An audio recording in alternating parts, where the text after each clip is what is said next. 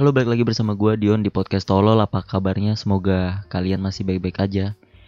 Anyway, hari ini gue mau ngomongin tentang berita terbaru. Nggak baru-baru amat. Binaragawan, bener nggak sih? Yang dari Bali meninggal karena dia ngangkat beban terlalu berat. Sebelum itu gue cuma mau ngomong kalau lu adalah orang yang sangat biar tidak terlihat kasar, punya empati yang sangat tinggi gitu ya, lebih baik keluar aja dari podcast ini karena isinya akan mengambil sisi lucu dari kejadian ini. Gini loh, apakah berita orang meninggal itu empati gue muncul? Tentu iya. Sedih? Tentu iya. Tapi lucu? Itu juga. Nih gini loh. Gue gak tau ya, ini kan namanya podcast Tolol, tapi ngedenger orang mati di gym itu lucu banget. Anjing, gue gak tahu. Orang meninggal di gym binaragawan lagi. Maksud gue kan tubuh bugar, otot jadi, kalahnya sama barbel. Maksud gue, lu kan olahraga nih ya, berotot gitu, supaya otot-otot lu tuh bisa menahan pukulan-pukulan manusia. Tapi mati sama alat latihan lu sendiri itu kan konyol, anjing. Pokoknya kalau lu udah benci sama podcast ini, gue saranin keluar dari podcast ini. Ini bukan buat lu. Dan anjing, gue mikir adegan kartunnya itu lucu banget. Lu tau gak sih mas, dia kan gitu kan ya, lehernya kena tuh, tak mati. Terus kan tiba-tiba arwahnya langsung keluar kan, terus cahaya putih. Kayak, saya ada di mana? Perasaan tadi saya angkat beban. Emang itu kurang jokes ya. Gue lagi itu mati paling gak menyangka loh. Itu kayak bingung, gue pasti bingung. Orang lagi, ayo mas, siap mas, kan ada yang bantu tuh, 1, 2, 3, wow, tas. Tiba-tiba dalam sekejap langsung sepi, sunyi. Anjing. Terus apa lagi ya? Terus gue lihat kan beritanya itu, awal-awal gue lihat di mana ya, di Instagram gitu, pokoknya di yang for your page apalah, nggak tahu, explore page ya, itulah. Gue lihat yang videonya tuh, anjing emang ngeri sih. Terus ada, gue nggak tahu kenapa ya, ada orang-orang tolol yang masih mau nyalain yang ngebantu. Itu goblok tau nggak? Jangan kasih beban gitu, dia juga pasti kaget gitu, nggak nyangka. Maksud gue, at least dia berusaha guys. Maksudnya nggak tahu ya, gue kan bukan anak gym gitu, gue nggak tahu. Banyak yang bilang karena si yang ngebantuin ini, gue nggak tahu namanya apa sih kalau ngebantuin itu, support system. Support system lagi, goblok. Katanya dari cara dia mau ngebantuin aja gitu ya, itu tuh udah salah katanya. Tapi dari kacamata orang awam, gini loh ya. Yang gue bingung orang-orang netizen bangsat ini ya, nyalahin sepenuhnya ke yang ngebantu. Anjing lah gue bilang, maksudnya. Terus ada yang nyalain siapa tuh, kan ada tuh satu lagi yang cuma nontonin doang, ada yang ngerekam. Nah itu mereka kan disalahin, kenapa udah tahu gitu nggak dibantu gini. Kita tuh kadang ada di titik di mana ya, kayak gue bingung jelasinnya gimana ya. Ada orang nih mau angkat beban gitu ya, terus dia percaya diri gitu, aku ingin angkat beban 210 kilo, ayo, cuman butuh 1 orang untuk nahan dikit-dikit gitu. Lu yang ada yang ngerekam gitu ya, mungkin gua rasa sih yang ngerekam tuh disuruh ngerekam, terus ya ada yang nonton juga lah. Kayak ngelihat orang percaya diri gini, apalagi badannya gede gitu, mungkin dia juga udah senior banget, gua nggak tahu. Jadi ada rasa respect gitu, kayak ini kalau gue bantuin ntar gue disangka. Lu tau gak sih posisi itu, kayak ini kalau gue bantuin nanti maksud lu apa? Maksud lu gue nggak kuat gitu angkat ginian sampai lu pada ngebantuin? Jangan, yang pasti ada sisi itu. Gue nggak tahu sih, nggak sanggup ngomong, gue anjing. Terus mungkin ya ini gue yang ngebantuin itu tuh yang megang di belakang, mungkin dia tuh juga junior gitu atau mungkin temennya gitu.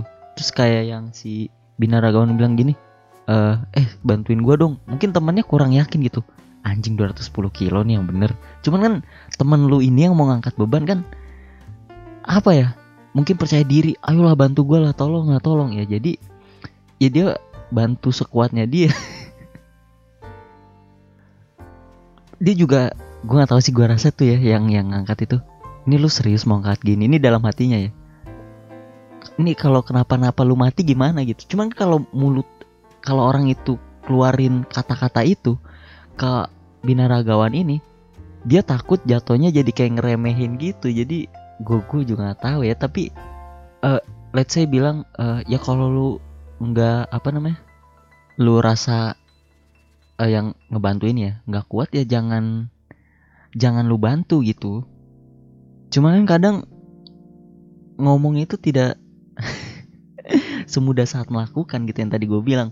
Mungkin ada rasa respect di sana, mungkin ada rasa takut orang ini tersinggung, atau ada rasa kayak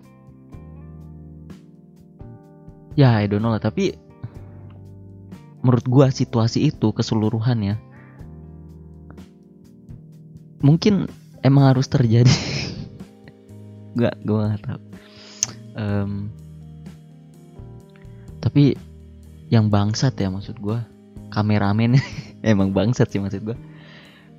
Let's say itu konten untuk kontennya si binaragawan ini ya kan. Ini nih lu rekamin gue dah. Lihat nih gue angkat 210 kilo dan gagal, dan anda masih upload, anda bangsat menurut saya. Udah cukup dikabarin aja, nggak usah pakai bukti gitu. Gue juga bingung sih kenapa harus. Gue nggak tahu ya, tapi emang kayaknya netizen tuh sekepo itu ya. Gue kalau jadi keluarganya sih kayak, anjing lu masih mau upload ginian, ngapain gitu. Maksud gue, lihat kan jatuhnya jadi banyak yang disalahin. Ya bisa aja sih, kayak orang Indo kan kalau jokes umum katanya no pics hoax gitu. Jadi mungkin udah diberitain gitu, binaragawan ini meninggal bla bla bla, kronologinya gini. Udah diceritain panjang lebar. Ada komen netizen yang bangsat kan, no pics hoax, anjing. Terus disebar akhirnya, ya ampun. Terus dipertontonkan banyak orang. Binaragawan lehernya harus patah. Anjing, kenapa gue ketawa.